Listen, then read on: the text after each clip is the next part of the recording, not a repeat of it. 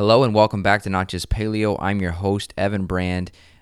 Yes, I got Dr. Mercola back on the show. We had even more fun this time, I think, than our first conversation several months ago. We chatted about his new strategy and how he's started to build up more strength in the gym, even though he's not necessarily changed anything with his workout. You're going to be surprised about what we geek out on. Maybe not surprised, but you're going to be amazed that he's geeking out on the same stuff now that I've been talking about on this show for the last several years. Anyhow, we'll get into the episode in just a minute. Remember, you can visit my website, notjustpaleo.com, to set up a free consult with me to discuss your health symptoms and goals. And let's hear a word from our sponsor, which I'm speaking for them, Kettle and Fire, the organic, shelf-stable bone broth company.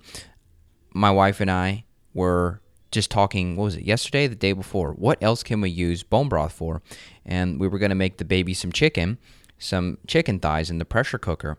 And I thought, you know what, this is a perfect opportunity to get some bone broth into her diet without her having to be spoon-fed. And so I added some of the chicken Kettle and Fire bone broth into the Instant Pot, and we cooked these chicken thighs. They were so delicious. I put some rosemary, some thyme, some sage on there. It was just unbelievable. So I use it for soups. I use it for the stews. I use it for the Instant Pot recipes. You can get 20% off your first order if you've not tried them before by visiting notjustpaleo.com/chicken. And that's Kettle and Fire. So thanks for the sponsorship. Enjoy the show. Here we go.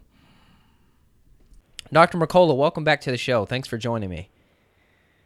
Well, great to be with you again. Yes. Evan. So you've got this new book coming out. Is it out yet, or it comes out in May? Is that right? May 16th is the release date, so I'm not sure we're going to air this, but that's when it comes out. Now, you said when you went on Dave Asprey's show, you said that your book, Fat for Fuel, it's already up to like a number 2 bestseller on Amazon? Well, it was when we first announced it on our site. It was in the top 5 books of all books on Amazon for the first week. Now it's dropped in the top 50 because we sort of exhausted our market, but it will, with people like yourself bring your attention to it and the media, it'll start to pick up smoke. We're actually doing a 7 to 9 hours, not figured out yet, a documentary that's going to be free. It's going to probably go to millions of people, and that will also help promote the book. That's amazing. Now, are you going to be interviewing people, or what's that going to be about? Yeah, we already did, like at the low carb conference that was in West Palm. That actually, the one in Tampa, Dominic D'Agostino's. Yep. Second Metabolic Therapeutics Conference. So we interviewed Dr. Seyfried and Travis Christofferson and a lot of the ketogenic experts. That's so to perfect. Get their take on it. Now, so yeah. Are you going to be talking about like the use of ketogenic for cancer therapy and such too? I think you did a talk at a cancer summit recently too, didn't you? Yeah, Truth About Cancer, and they actually invited me back to speak again there this year. I believe it is the central fundamental core in treating most cancers, and you're barking up the wrong tree if you don't apply this. And why is it important? Because, one, half of the men listening to this podcast, half, will come down with cancer in their lifetime, and one-third of the women. And I'm not talking about skin cancer. I'm talking about dangerous cancers. So it's a real issue, and if you don't, one of the people who are lucky enough not to come down with cancer, you can almost be guaranteed someone you know or love or a family member is going to come down with. So it has very practical utility, but it's not just cancer; it's heart disease and it's neurodegenerative diseases like Alzheimer's, and on the early ages spectrum, and the kids, it's autism. So I mean, it works for all of these diseases and many others. That's amazing. Now, I mean, the trends. You know, you're definitely a trendsetter and a trend follower as well. What's coming if we don't have some type of massive change and we don't have an implementation of this diet across the U.S. and across the planet? I mean, are we going to see 1 in 2 Alzheimer's? I mean, 1 in 2 autism? I mean, is if the trends remain the same, that is what the projections point towards. And if that happens, the only inevitable conclusion is the society will collapse. You cannot have a functional, unless the time that's implemented is you have this massive deployment of artificial intelligence or artificial superintelligence, and you know the computers are taking care of us, or robots. But you can't. Normally, it takes 1 or 2 adults to take care of an Alzheimer's or an autism patient. So if the number of available people exceed those with the disease, how can a society exist? It just can't. there'd be no way. People, I mean, unless you're going to kill all these people and you know let them die. Right. I mean, that really is the only possibility. Oh my gosh. Now, what's the timeline? I mean, I know this is like so up in the air, but I mean, is this we're looking at one to two generations. Yeah, that's it. 20 to 50 years. Yeah. Goodness. So in my lifetime, I think they'll wake up, and that's why I wrote this book, and that's why I have the website, to educate people, to spread the message, to not be confused, deceived, and deluded by the conventional media. So do you think, are there going to be millions of sales of this book, hopefully, with all the promotions going on? That's my goal. I've never had a book that sold 1 million copies. We've already got 50,000 copies on pre-order now. So we hope they have 100,000 by launch. But if people like it enough and spread the message, I think we could get to a million copies and hopefully be as catalytic a book as one of its early famous precursors, which is the Atkins diet, which was a step in the right direction, but was fatally flawed in a number of crucial and important areas. Yeah, talk us through that. I mean, what were some of the issues with Atkins? Well, the two primary ones is he was relatively clueless about food quality. So his primary intention was really to get people to lose weight. It was a weight loss diet. And the strategy was to replace carbohydrates, which was good, with fat, but didn't pay any attention to the quality of the fat. And then there was also no attention to the quantity of protein, which is probably even more important than the quantity of carbohydrates.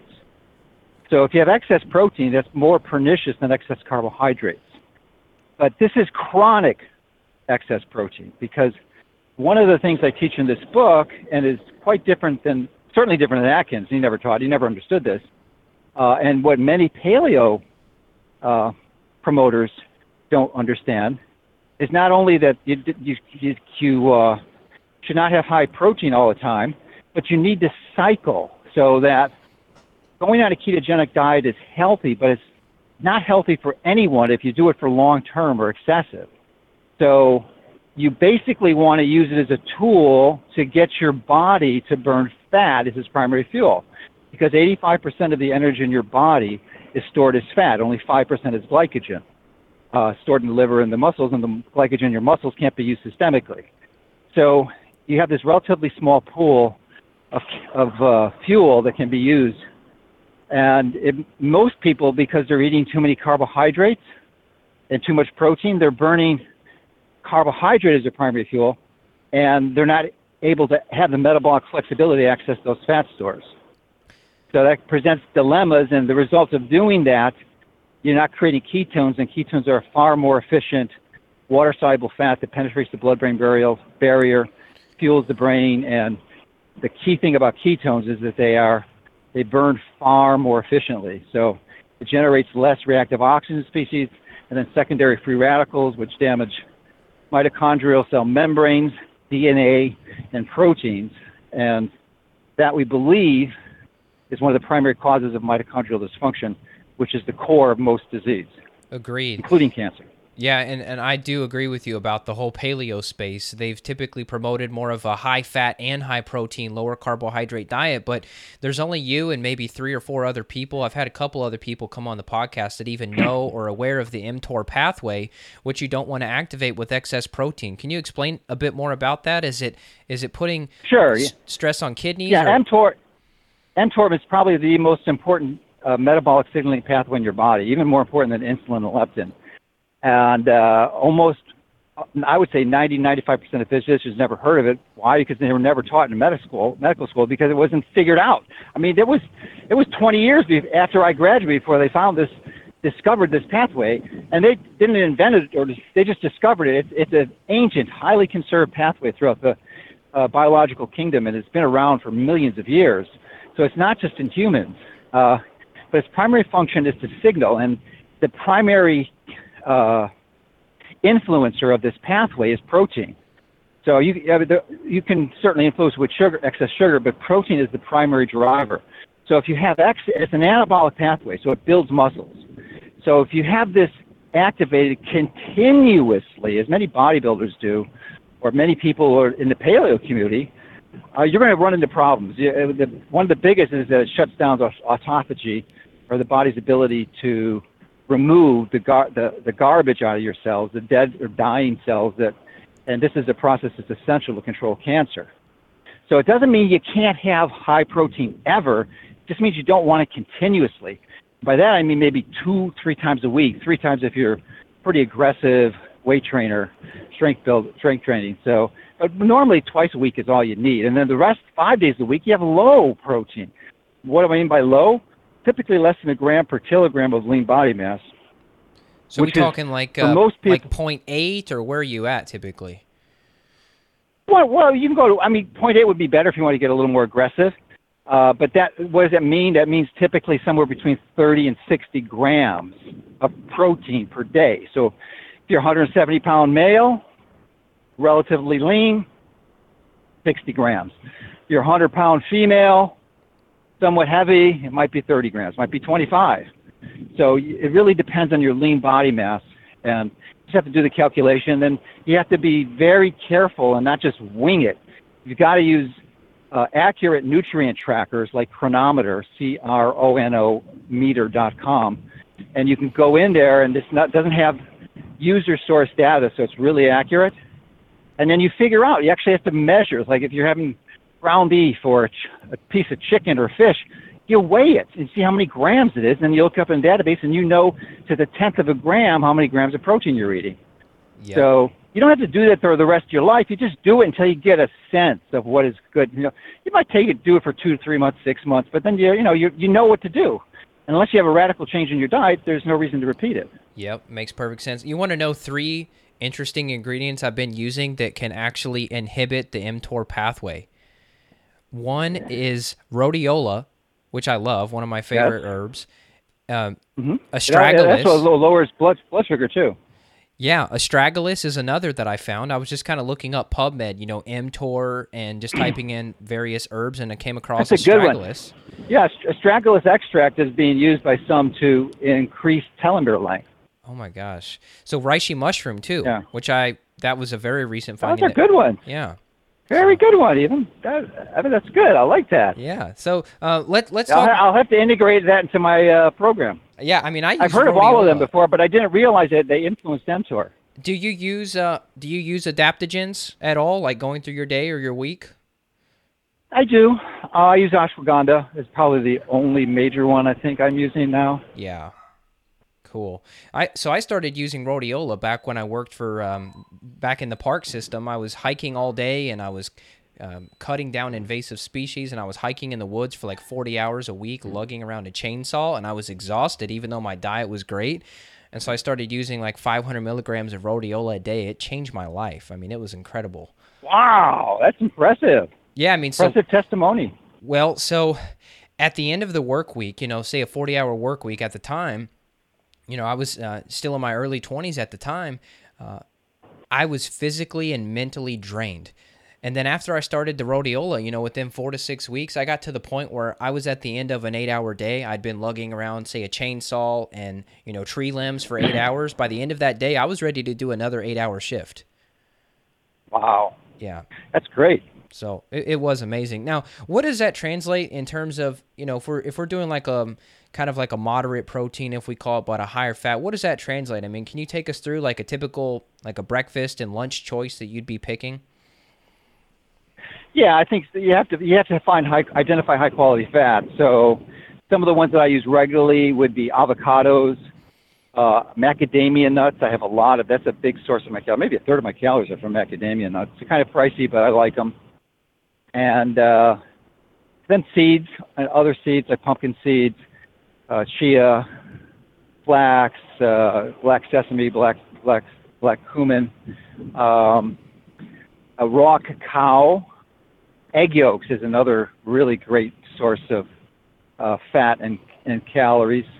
They're not a lot of calories, but I only have 1 or 2. And the interesting thing is if you put them in a smoothie, which is probably the best way to consume it. You don't want to heat the egg yolks, ideally. And there's no texture issue with the yolks in a smoothie, none, zero. So some people are sort of repulsed by having raw eggs, but when a smoothie, it's a non-issue. So the egg has phospholipids, like phosphatidylcholine, which will emulsify and form liposomes of any of the micronutrients you have in there. So if you put in your rhodiola, you might get a 5-10-fold increased absorption just by doing a liposomal, essentially making a liposomal extract. Oh my gosh, that's a trip. Now, in terms of the flaxseed, I laughed so hard. I was watching the talk you did at the Truth About Cancer, and you said, "Stand up! How many people have flaxseed oil in their pantry?" And like everyone stood up, and you were like, throw it away. I was blown away. I couldn't believe it. But then, what I realized after I asked the question is that most of them were cluelessly following the Budwig protocol, which recommends that. And you could still use the Budwig protocol, which I think there's probably better strategies, but you could still use it if you wanted to. If you use the flax seeds, far better, because these omega-3 fats are very perishable. And once you take them out of their protective enclosure in the shell, then they're easily oxidized by the air. Now, even if you extract it and put it under nitrogen and put it in the refrigerator, yes, it's good, but it gradually degrades with time. Why not get it fresh every time you use it? And it's so easy to do. You just soak the flax seeds overnight and put them in your smoothie, and you're off to the races. You never taste them, and you get all the benefits. And you get the lignans, which you don't get from the oil, which are really important fibers that nourish the microbiome in your gut and have been shown to have lots of protective benefits against many types of cancers. So how much are you using? You said, was it like 1 tablespoon of flaxseed? Yeah, just 1 tablespoon is all I use. You don't need to you don't have to go out and use 5 or 6 tablespoons, 2-3 ounces a day. Because like anything you want, there's a Goldilocks dose. Too much is not good either. You can certainly overdo it. Now, why have these oils gotten so popular? I mean, is it just the idea sounds sexier, like avocado oil as opposed to just eating a damn avocado? I can't really answer that, but I suspect that's an element of it. It's much more expensive. I use no refined oils. I mean, I have some, except for maybe olive oil, which is not really extracted. It's usually pressed, like it's like a fruit juice. You put the olives and you just use a big expeller press to get it out. So it's not extracted. They even use toxic solvents to remove the oils from the seeds. So that makes sense. That's about the only one I have, and I don't really use a lot of olive oil. Not that I think it's bad, although 80% of it is adulterated. But there are good ones, but I just don't resonate well with the flavor. What do you use for cooking? Are you doing like butter or ghee or coconut, or what are you using? I hardly ever cook. Yeah. I mean, like today I'll cook twice a week. I'll heat up some onions, and I use a induction burner, which I know is high in EMF, but I stand at least 10 feet away from it, and so it's a relatively low exposure. But I like it because I can cook at such a low temperature, like 130, 140. Yeah. And so it doesn't damage the nutrients. So I put some butter in there, and I grill up some grass-fed beef. Well, not much, just about 2 ounces, but it's enough. I do that twice a week on my strength training days. Now, that's about the only time I cook. Do you get satiated from that? Oh, no, I put that in my salad. My salad is about a gallon of different vegetables. I mean, at least I fill up a gallon bowl of all the sunflower seed sprouts that I grow, and fennel and rosemary, oregano and celery, cucumbers, red peppers. So it's pretty. And I put more butter in there too, What I didn't realize is a really profoundly effective ketogenic supplement is a high-quality organic apple cider vinegar. Man, that works really with the acetic. Oh, the acetic acid is really close to acetoacetate and increases acetylcarnitine, acetyl-CoA enzyme A, and helps just optimize mitochondrial function. It's a really, I've heard all these amazing testimonials of people using apple cider vinegar. I never understood why it worked. Now I get it. It has all to do with improving mitochondrial function. So I put a fair amount of apple cider vinegar in my salad. And then I take it orally, too, twice a day. That's good to know. I wouldn't think I was optimizing my mitochondria. Right now, I woke up with like a little bit of a runny nose because of this 40-degree temperature drop. So I took 3 grams of vitamin C and put apple cider vinegar in there. I didn't know why it made me feel better, though. Yeah. Now, optimize the vitamin C. Now, everyone listening to this needs to have liposomal vitamin C, not regular vitamin C, although that's useful, too. You can't take as much of the regular vitamin C because you have a GI tolerance issue. If you exceed a certain dose, you'll get loose stools. But if it's in a liposomal preparation, and we actually sell on our site, which is one of the better ones and cost-effective ways, you can actually get as good, if not better, results in giving it intravenously. Wow. So I always travel with this. I'm not suggesting that you need to take it every day. In fact, I wouldn't suggest that. But I'm suggesting everyone should have that in their cupboard for situations like you encountered this morning when you get stressed or something and you're sick. Then you go high dose on it. I just had a contractor that filled, I have purchased a vacant lot next door to me, and I'm going to develop this massive garden farming project. And he put some field dirt in there for me, and he came and gave me an estimate. And he's a young guy, but he owned a big company, and he was sick as a dog. Had been to the doctor, been on 2 courses of antibiotics, was still coughing up, felt terrible, looked terrible. Oh. So I said, listen. So I gave him a bottle of my liposomal C, right? I said, take this whole bottle today, all right? Take 3 every hour, 4 every hour. And he had just come back from the doctor. He gave him a prescription for steroids. I said, don't take that thing. Throw it away. And he was better in a day, totally better. And he was sick for weeks. Oh, my God. That's crazy. Now, let me ask you this. Maybe it was a low-quality brand that someone was using, but I had a female client who said she'd been taking liposomal vitamin C for 5 years, and I ran the organic acids test on her and looked at her vitamin C marker, and it looked like she was so deficient she was barely registering on the map. Well, what did I say? I didn't say take it every day, did I? That it brings up a whole other important component. You've got to be really careful with your nutrients. You don't want to overdose on them. So, and you certainly can do that if you take them regularly. I don't take vitamin C every day. In fact, I hardly ever take it. I'm actually recently incorporated into my detox regimen, so I'll take 6 grams now twice a week of liposomal. But other than that, I don't take any, except if I'm getting them from my food. I grow Barbados cherries, which are otherwise known as acerola cherries, and have one of the highest concentrations of vitamin C on the planet. So a little cherry the size of a gumball is 80 milligrams of vitamin C, and I'll have 50 of those things. And my cherries are basically providing fruit 9 months out of the year. It's crazy.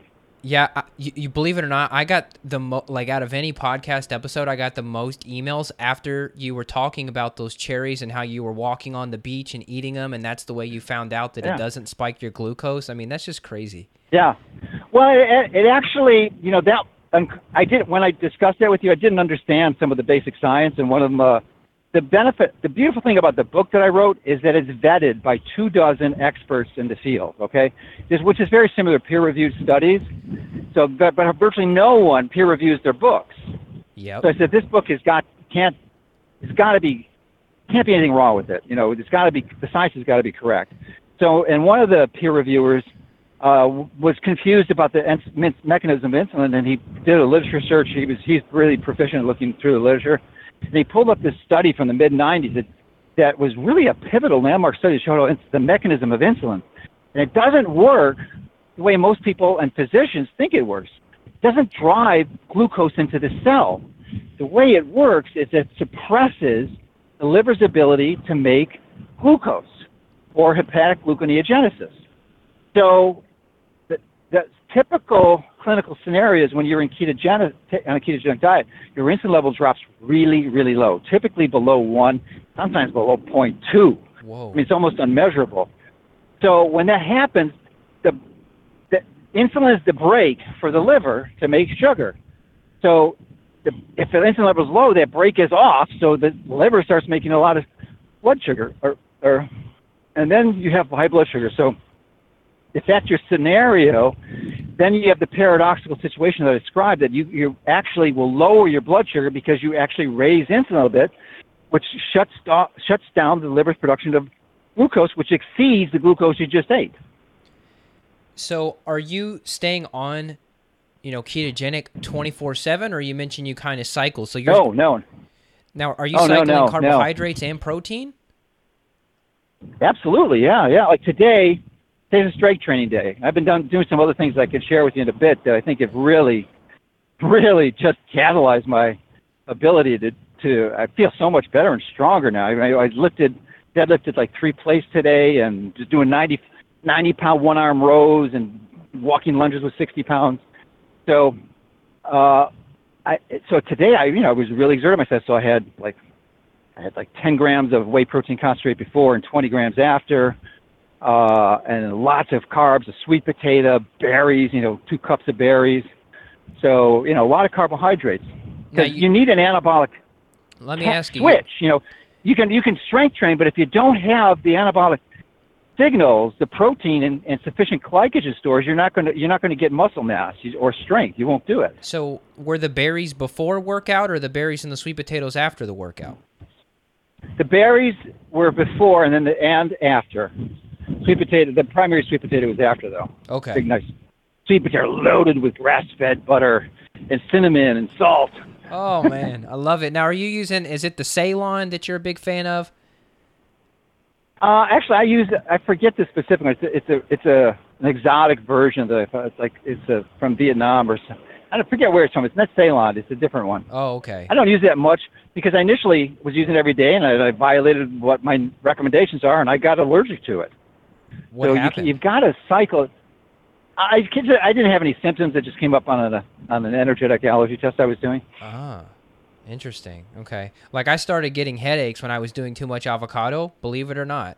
I started eating avocado every single day, and then I had to stop. Yeah.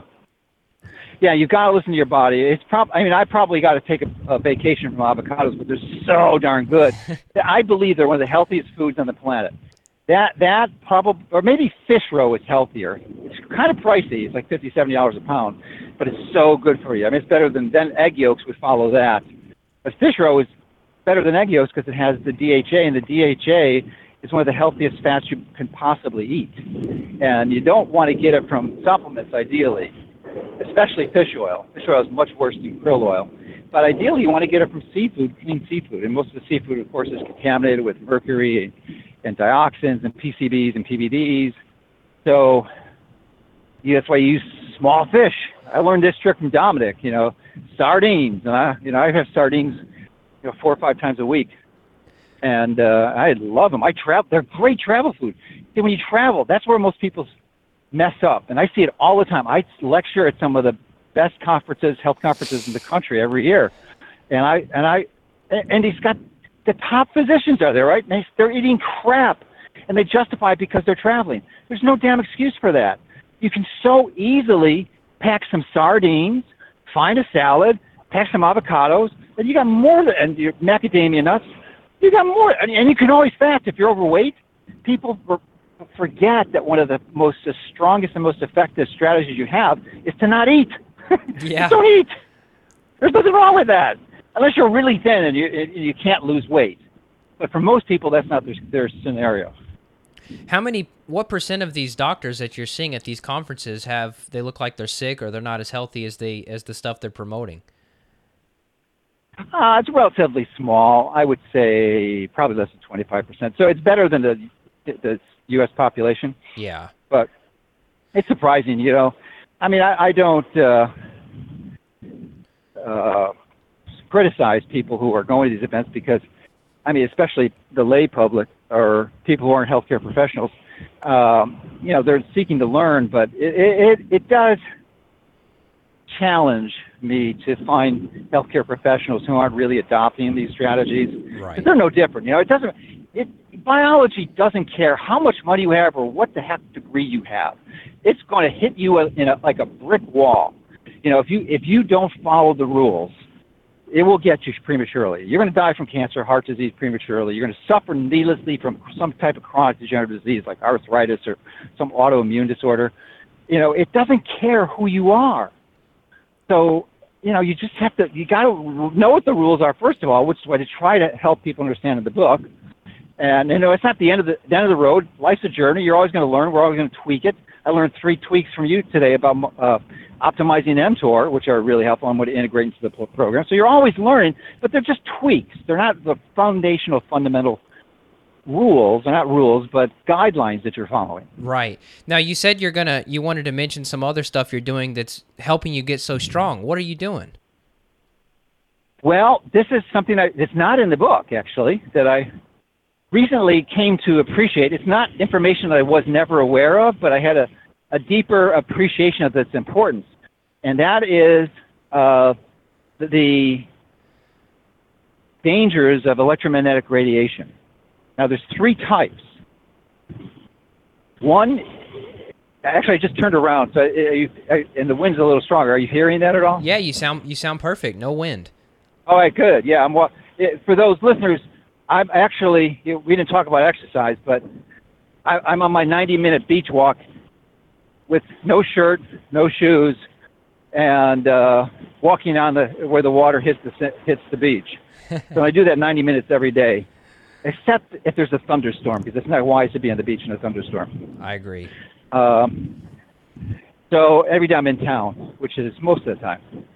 So anyway, I lectured with Dr. Klinghardt in New Jersey about two, 3 weeks ago, and he was one of my early mentors. I haven't seen him in like 10 years, and I listened to his presentations, and it just hit home. And he had Magda Havas there, too, who also really emphasized the whole issue that you've got to shield yourself from these frequencies, and especially like the cell phone towers and the Wi-Fi and the portable phones, and at night.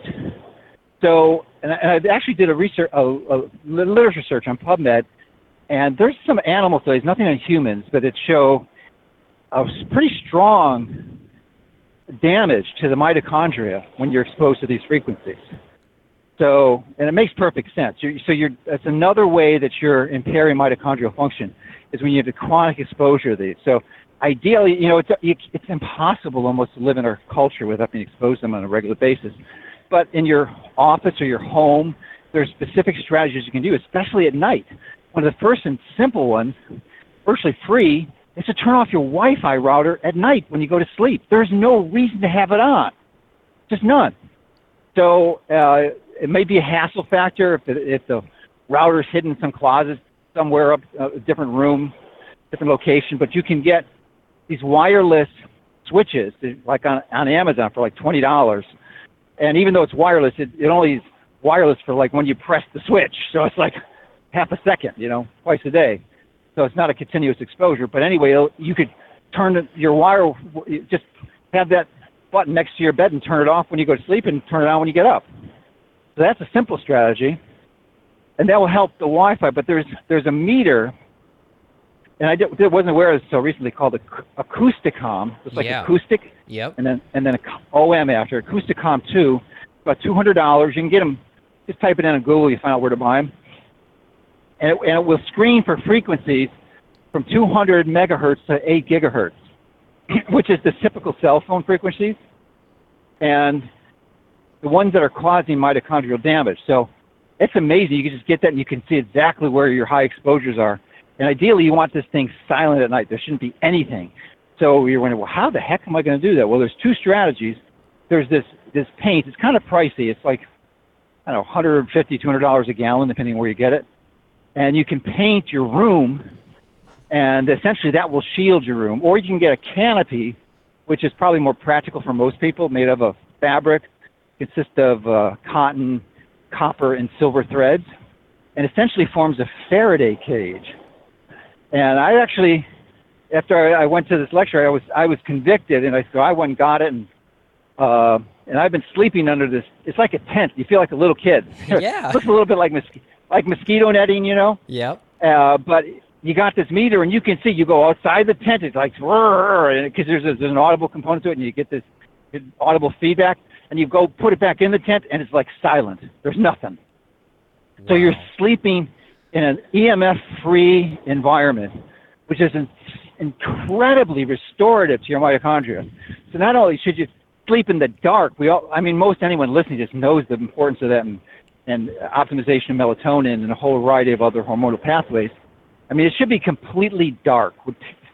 Pay whatever it takes to do it. Now, for me, I had an expensive one, but it was a double purpose. I put hurricane shutters outside my bedroom windows, and there is no light that comes in. It's pretty. It's almost pitch dark in the middle of the day, but not quite because it does seek through on the side. But at night, there's nothing that comes through, so it's great. Now you want to know something. In the dark, but... You want to know something that's crazy. I think it may have been Magda or maybe Deborah Davis. They were talking about people that do those bed canopies, and that if people are in like a high rise or in like an apartment, they're saying that you have to put a canopy under your bed too. That way, you're not getting beam from. Well, not a canopy. You just have to put the cloth. Oh, okay. You put it under a bed. Yeah. Okay. So it has to. That is correct. And actually. There's a number of different fabrics. I use the Naturelle, which is best for most. It's Naturell, and I'm actually got two. I got one for travel now. I haven't traveled yet, but I'm going to travel next week. I'm just going to wrap myself like a cocoon. That's and great. Sleep in this thing. Oh, that's great. Now, have you gone as far as doing the kill switch on your house yet for like the 60 cycle? No, I haven't I haven't done that because. I've got a lot of other. Most people don't do it for their house; they just do it for the bedroom. Yeah. I guess I could do it from my bedroom now that I pretty much have it. No, actually, I'm testing this one. The reason I can't do it is I have a there's this woman named Sherry Edwards, Sherry Sharry Edwards, and she has a website I think called Bioacoustics. And you probably haven't heard of it, but I learned about it through Dietrich Klinghardt about 20 years ago, and I just recently became enamored with the technology and consulted with her earlier, about 6 months ago. So essentially it involves taking a voice analysis, a high quality voice analysis, not typical cell phone recording, but using a high quality mic. And then she does this really sophisticated computer analysis and generates sound wave files that correct the anomalies that are found. So at night I'm listening to these are very low frequency sounds, typically below 100 hertz. So you can hardly even hear them, but they're played through a subwoofer. So I need the power to run my subwoofer, I can't turn it off. That's the only thing I need the power for, so I couldn't run it. As far as I know, I guess you could run it on there might be DC subwoofers, but I don't know of any. Yeah, now that's like playing your voice back to you, right? No. This is... Oh, that's different. It's far more sophisticated, yeah. It's far more sophisticated. It actually... The voice is using an assessment tool, and then certain frequencies are picked out from there to balance the anomalies that are found. Now, what have you noticed? So have you noticed anything? It's hard to say because I'm doing so many great things. I'm just like, my biggest passion in life is to optimize mitochondria and everything that can help it. So...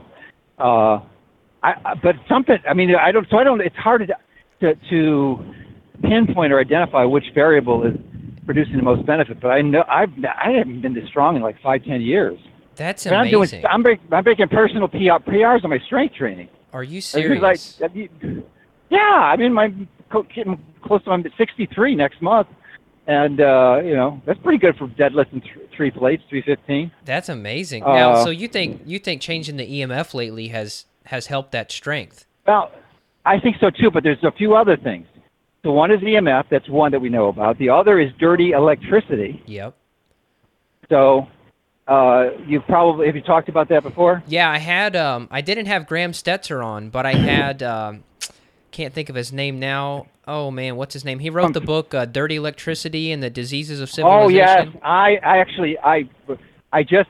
read that book after I listened to Magda. Great book, and anyone should listen to this if they haven't been convinced of the importance of this topic. Should pick up that book. It's you can buy it for $3 in a Kindle version and read it in like 90 minutes. It's a quick read, but it's really exciting. The guy's a legitimate researcher, MD, PhD, epidemiologist. Samuel Milham. I actually put in a request. That's his name. Yeah, I put in. I want to. He must be he's in his late 80s or 90s. I don't know if he's still alive. I definitely want to interview him, no question. Well, I just interviewed him maybe 2 years ago, so I hope and I'm pretty sure he's still alive. Well, can you send me his contact information? Because I don't know if our team has it, yeah. So I definitely want to interview him. Yeah. And he's connected with Graham, or Stetzer. Is his name Graham? Yeah, Graham Stetzer. Okay, I'm Stetzer. So, Stetzer is the guy, David Stetzer is the guy he connected with.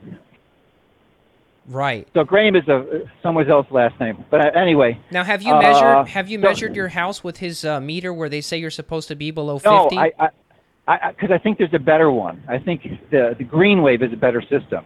Oh, okay. Yeah, GreenWave. And I've got the GreenWave filters in my house. And I did measure it. And I did have a problem because, I'm energy conscious. I screwed up with the LED bulbs, and then I screwed up by getting solar panels. Not that solar panels are intrinsically bad, but almost everyone's going to need a DC to AC inverter so they can produce power, and that inverter is what causes this dirty electricity into your circuit. How did you mitigate that? With the filters. Oh, the filters did that. Yeah, and for the most part, it's down. And then obviously the inverter goes off at night because the sun's not a problem. So, but my bed is actually not too far from this inverter, so it's actually pretty toxic to be sleeping if the sun's shining. Oh my gosh! Now, so when I talk with the Dr. Milham, he referred me to this guy named Dr. Cherry, and actually he just sent me the paper on it, but he was showing me that these 60 hertz signals can actually reduce melatonin production by 46% from the pineal gland. I wouldn't be surprised. So that's another issue. And I'm so glad that you're really on top of things, Evan. You really are. Not many people appreciate this, and you did. So you really served your listeners well by educating us about it. I didn't even put it in the book because it's not that I wasn't aware of it. I just didn't appreciate how important it was, and now I get it. Yeah. So it'll be in the revision. Oh, you're gonna do you're gonna make a new, like, a second version of it? Probably, yeah. Got to. I love it. Even though it's not published yet. Oh man. You always got to make it better. Yeah. Now, so what's up with the office space? Like last time you mentioned that you were working in the garage, but then you said that you tested your office and it was perfectly fine. Oh yeah. How did you measure that to know that your office was getting good spectrum of light? Yeah, I'm not at home. I'm walking on the beach, so I was to give you the name of an instrument. But there's an instrument you can get at B&H Photo, which is probably one of the best photography places. And it's a device that actually is designed for photographers to measure light, and it provides the temperature of the light in kelvins. So, anywhere typically from 1,200 to 6,000, 7,000 Kelvin. Okay. But more importantly, it actually will show you the typical graph that you see of the frequencies. The analog graph where all the different from central. Well, it only shows it in visible light. You won't see the ultraviolet or the infrared, but from about, I think it's 500, 400, 450, I forget where the visible starts, okay, to about 700, 750. And you can see the whole spectrum. So I bring it with me every time I travel, especially when I lecture. So before I lecture, I'll measure exactly what the temperature is, or characteristics of light. And so I can tell from that reading if they're using fluorescence, LEDs, or incandescence, just by the reading I get. Oh. And so then I'll know, because frequently these lectures are in dark places, right? There's no windows, so there's no sunlight. So the artificial light is not as bad in the daytime because it's mitigated by the other frequencies from sunlight. But if you're in the dark, it is.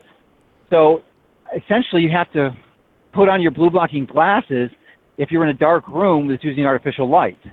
Oh, now... Whether even in the middle of the day. So then I'll show the audience that this is what they're being exposed to. And I think most people just ignore me and think I'm a crank or something, but I just don't see people adopting and appreciating the importance of this. But, photobiology is huge.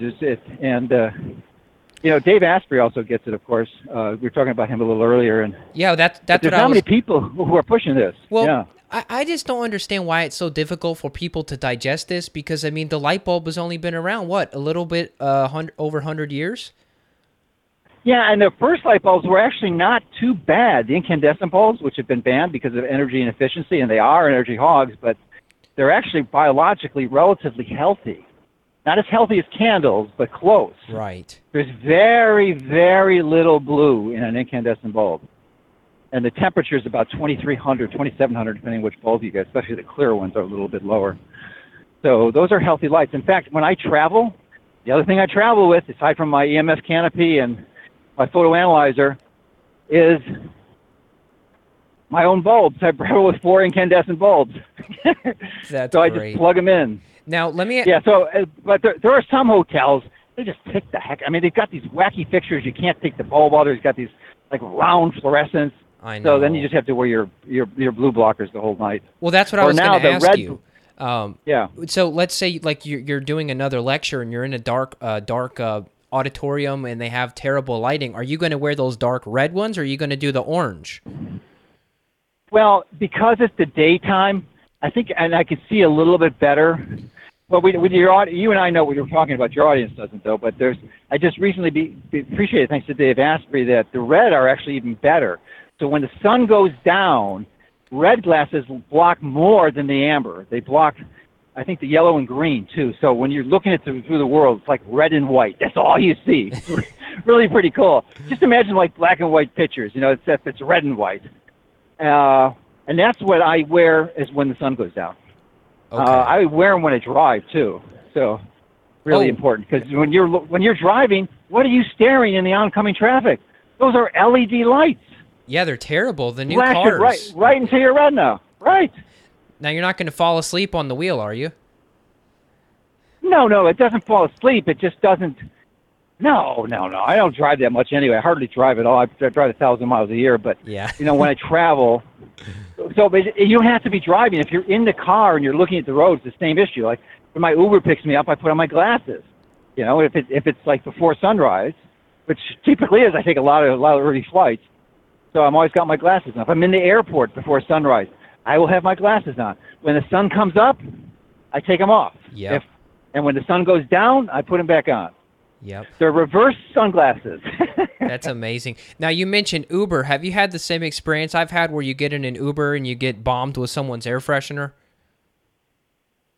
Yeah, actually not too frequently, but that is a good point.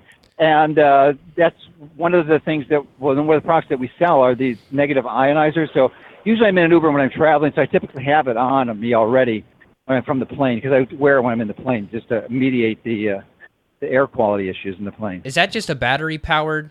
Yeah, a little better. I think it's a special photo or camera battery, so it lasts a long time, though. I mean, that's for tens of hours, so... So that's that's the best way then to mitigate that. I mean, you're thinking it would be the best way I know of. There might be better, you know, but you know, I don't want to be traveling with an oxygen cylinder. Right. That's what I was going to say. Am I going too far by wanting to wear some type of like HEPA mask or something? I don't even know if those exist. But yeah, I don't think you need that. I think this is fine. Okay. Unless you're really chemically sensitive. Yeah. Well, when my wife and I were in Florida back in January, we were too far south to see if we could check out your garden and hang out with you. We were in Miami, but we got in an Uber, and the driver said he used a air freshener bomb the day before, and we both had a migraine headache by the time we got out of the vehicle. I was like, man, I should have just told him to leave. The other thing you do easily is just open up the windows and ventilate it. You know, the solution for pollution is dilution, right? Right. I was sticking my head out the window like a dog, but I still got hit, man. It was Yeah, you need all of the windows open to get cross ventilation, not just yours. That makes sense.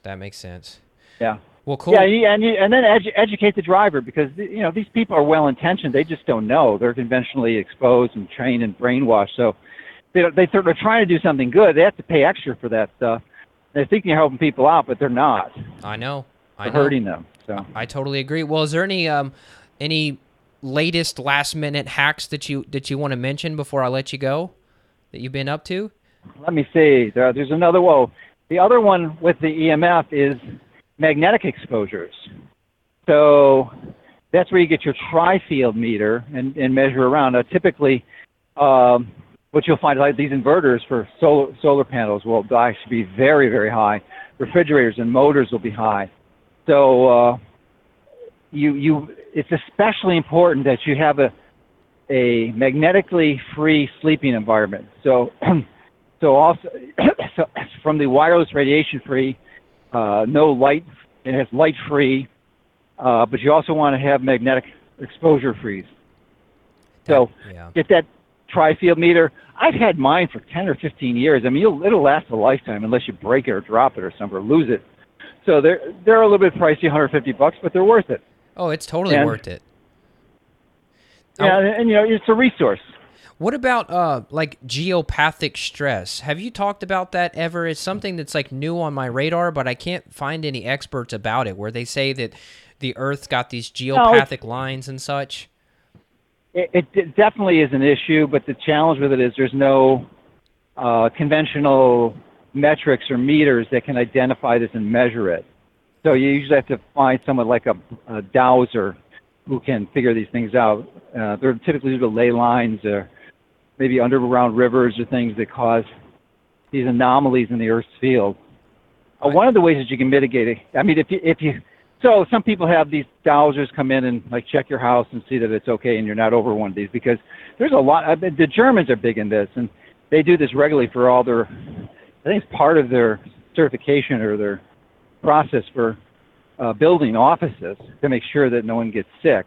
Oh. Bowel biology is part of what they call it. It's really big over there, and they've adopted it. So there's bowel biologists in the country that you could actually hire to do this type of analysis. Yeah, I just wondered if you had seen anything like they talk about. Like I think it was maybe Klinghardt who turned me on to it, and then he was mentioning something like you could look for trees where the trees look like they're spinning or the trees are getting twisted, and that was a sign that was on a line. I thought that was pretty crazy. Yeah, I think odds are you're not going to be having. It's really sort of a subtlety, and probably not really as important, especially if you're taking care of the other three ones: the dirty electricity, the cell phone radiation, and magnetic stressors. And I actually sleep on a magnetic pad too, from Magnetico, so that helps mitigate some of that stress. And then of course grounding. And I ground into I sleep on a grounding pad, but it's ground connected to the 8-foot ground that I put into is basically pounded into the soil. So it's not connected to the electricity in the house. Oh, now that... Which is a little... So that sleep pad, safer. Is that is a magnetic... That is a magnetic sleep pad, and then also it's grounded, or is it two separate things? Two separate items, yeah. Oh, okay. Yeah. Now, does that under the canopy, so... What does that magnetic pad do? What does it put off that helps you? Oh, it creates a healing magnetic environment in the rest and recovery phase. So really? Cruz is a big fan of this, yeah. I mean, I've known about... Dr. Bondley sells the mattress. He's out of Canada. He's a dentist. And I've known about that for 20, 30 years. In fact, I had mine in storage for 10 or 15 years, and then once I became re-enamored with it, I've been sleeping on it for the last year or two. So that's great. That's great. Well, I'll let you go, but we're going to send people back to your website, thefatforfuel.org. Is that the best site to pick up the book? And then you're also doing a bunch of bonuses for this. Well, the best site is my website, Mercola.com. Yeah. Most of your listeners probably know about that. But the fatforfuel.org is the site for the book, where there's some additional bonuses. You know, it's just crazy for most of the people in your audience not to pick up a copy, because there's a lot of things in there that we didn't have time to go into that really go into greater detail. $15, $16. I mean, I read like 150 books a year. Most of the time when I'm walking on the beach, so doing interviews, I'm reading.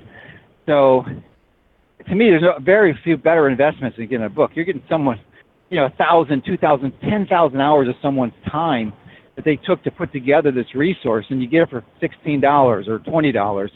And, you got all that knowledge for a fraction of what, it just speeds up the learning process dramatically. I wanted to ask you about the Kindle. Like if you're in the house, I know you could turn off the LEDs on that Kindle, but if you're inside the house, do you have the LEDs on, and do you wear like the glasses for that, or do you not worry about that? I rarely read the Kindle unless I'm on the beach. Okay. I'm always reading in sunlight, but on a rare occasion where I might be on a plane or something, and I just finished my computer work. On the computer, that's the other thing. You probably know from Ben Greenfield, the best screen blocker is not FLux, it's IRIS, IRIS.mini. So you can get with that you can easily get the temperature of the screen down to like 1,200, 1,300 degrees. So get as low as you can get it and still read. So in some environments you have to go higher. If it's sunny out, you're going to have to be higher than 1,200 degrees. It's like unreadable. What are you doing for your IRIS during the day if you do the computer? What temperature setting? That's a good question. It's almost always under 2,000. Okay. Typically about 1,500, 1,700. Unless I have, like today I'm buying some quartz for my new office desk, so I had to look at the colors, you know, so you got to change the color. You can see what it looks like, but other than that, it's always turned down. Okay, because I've had mine set on like the 3400 setting, but I wonder if I'll notice anything. Oh, way too high. Way too high. If you're over 2000, that's crazy. You don't want to be over 2,000. You should easily get it below 2,000. 3,400 is like blinding bright for me. I mean, I like never at 3,400. You want to know how I justified it? Unless I'm in the sunshine. Right. Then you don't have a choice because there's too much ambient light. You can't see it otherwise. Okay, I'm going to drop it down, but the reason I started with the 3,400 is because the 6,500 was the top setting, so I thought, well, let me come all the way to the middle of the setting, which is about the 34. But I'll put it on 1900 right now, and I'll stick with it and see what changes. Well, you might have to gradually work your way down and build up your retinal health, and wear those red glasses at night. I think that was the other thing that really is a problem. That and the EMF limitation, and along with a more radical limitation of non-red light at night after sundown. I think that's my best guess now, both of those together. Might be some other variable that it shifts, because I'm always shifting like half a dozen variables at once. Yeah, okay. That's my best guess. So, so wear those lights at night. Your retinal health will improve. It's really important for your listeners because we talked about the other disease epidemic explosions we're having, but we're also having an explosion of age-related macular degeneration. So unless you pay attention to these principles, you're going to be blind. Not only will you be losing your brain, you're going to lose your sight. Oh, my Lord. So it's so easy to fix. Just don't expose your retina to the blue light at night. It's easy. And, it'll optimize your other pathways, because when you increase melatonin, you also lower your risk of cancer. So that's amazing. Great thing to do. So try that. Gradually lower it down. But I think you need to be below 2,000. Okay, well, I'm going to do 2,700. I'll do 2,700 for today, and then maybe tomorrow or the next day I'll go to 23, and then I'll go to like 19. Yeah. Now, if in IRIS, you could actually, I think the pro version might be $10 of one-time expense. It allows you to go down by hundreds, so you can pick your number. Oh, okay. Yeah, so it gives you a little more granularity in your choices. Okay, I think I bought the $2 one, so I'll go back and get the other one so I can adjust it better. Yeah, the pro one gives you a little more adjustment, but the free one works too. I think it doesn't work all day long though. Oh, okay. It's like he's like a dirt poor 20-year-old Bulgarian programmer. So I know he's a genius. He's not a big company, he's just one guy, and this guy, if the program doesn't work, you just email him, and he emails you back that day with the answer. So you don't get, how can you be that type of service? We should almost tell him to make it a subscription model. I mean, that way he could live on this. No. No? All right. No, I promote. I send a lot of people his way, and I don't take any commissions from it or anything. Oh, I know. It's just he's a good guy, and he really needs to be rewarded for his efforts. But he's pretty bright. 20 years old. Like, it's amazing. That is amazing. The mini version of you. He's a mini version of you. Well, he's a really cool guy. Well, let's send people back to the website. Of course, they know Mercola.com. Everyone does. And then the fatforfuel.org. That's the sales page specifically for the book. So there's a video there. There's the pre-order link. Yeah, I did a really nice video. My team put together a great video, man. It's like a movie. It's like a trailer for a movie is what I meant to say. So it's really well done, and I would buy the book if I watched that. So. Well, I'm pre-ordering it right now, so I can't wait to get one. Do you have any that I could get sneak peek before it comes out? Oh yeah. Just send me an email, and I'll get you a chance to look at it beforehand. That's so cool, awesome. Any last words of wisdom? Yeah, I'm sorry. Normally I send people a copy. So I could read it before interviews.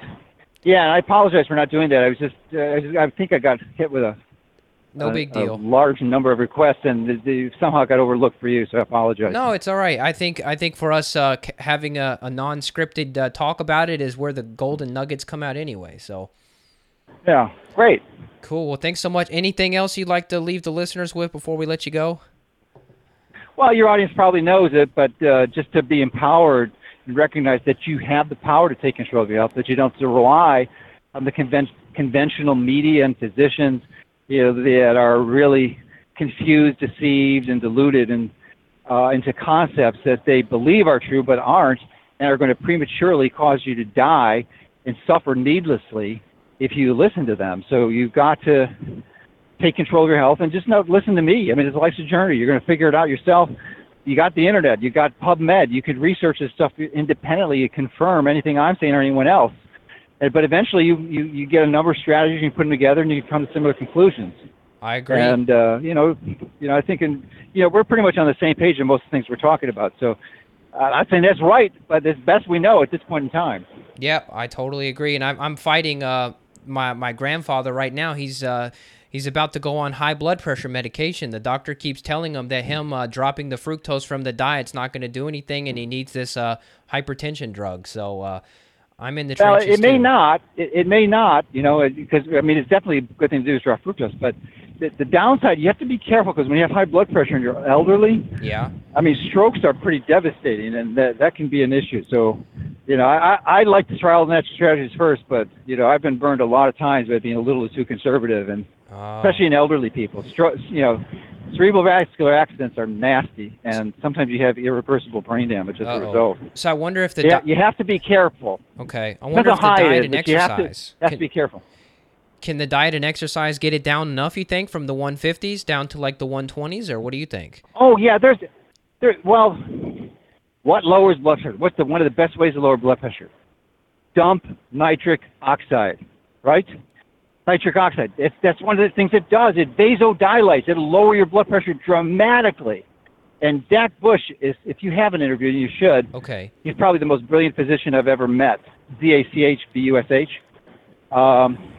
He taught me these. In fact, I'm visiting him next week in Virginia, and I'm going to his office. He's got some really novel therapies there, but he taught me. I've been exercising for 5 decades, and he taught me stuff I never knew about with this strategies of calisthenics, which essentially consist of a squat. Or an advanced form would be do a leap, a jump. You do 10 of those, followed by bringing your arms from your side to your shoulder level, and rapidly do 10 of those, and then do like a jumping jack, but don't jump, just putting it with your arms. Yeah. And then do 10 shoulder presses, and you do that 4 times. And if you do that 4 times, you will be hard pressed for breathing. You'll be sucking wind for sure. So you want to breathe through your nose. That's the key thing. But when you do that, it takes like 3 or 4 minutes, and you get the benefit almost an hour of exercise, and it will essentially we call it nitric oxide dump. We dump the nitric oxide, which lowers your blood pressure, decreases vascular resistance, and decreases inflammation. And powerful strategy. You do that 2 or 3 times a day. In fact, that's what I'm getting ready to do now. I'm getting ready to do my nitric oxide dump, which is the way I finish my beach walks. That is amazing. It's great. And I do it. Yeah, to have your dad do something like, or your grandfather do something like that, and that will probably drop 10, 20 points on the blood pressure. Oh my gosh, that's amazing. All right, well, I'll let you go. Enjoy your exercise. So much fun, and great chatting with you again. Always look forward to it. All right, send me those emails. Did you make a note? Yeah, I've got some notes. I'm going to figure out what's up with Sam Milham immediately. Yeah, because I definitely want to interview him. And maybe if you can, let me see, the rhodiola, the astragalus and reishi. Astragalus and reishi, yeah. So send me those too, so I can remember it. I want to integrate that into the program. Okay, awesome. All right, thanks so much. Always fun talking to you, Evan. Take care. Have a great day. Okay, bye. All right, you too. Bye. What a blast. I'll tell you, there's not many things more fun than chatting with Dr. Mercola, mainly because he's open to everything. If you can come up with something that's going to work, that's going to help him, and he notices a difference, he's going to talk about it, he's going to interview people, he's going to share the knowledge to millions of people, which is just so fun and always a blessing and a true honor to chat with him. I'll chat with you again next week. Now, if you're listening, you've got health symptoms, you've not worked with a functional medicine practitioner before, maybe you have and they've failed you because they didn't properly address things in the right order, then I'd be happy to chat with you for 15 minutes at no charge. As always, visit my website, notjustpaleo.com, or just Google my name, Evan Brand. You can find me, and you'll see the ability to click on my calendar and book yourself for 15 minutes. We'll chat about your symptoms. I want to hear, how long has this stuff been going on? How long has these symptoms been bothering you? How's your sleep? How's your stress? Are you traveling, moving, relationship changes? You know, all of this stuff needs to be factored in. And so if you've never had that discussion with someone before, it's the time to do so, so that you can properly address the root causes. All right, I'll chat with you again next week. Take care. Bye-bye.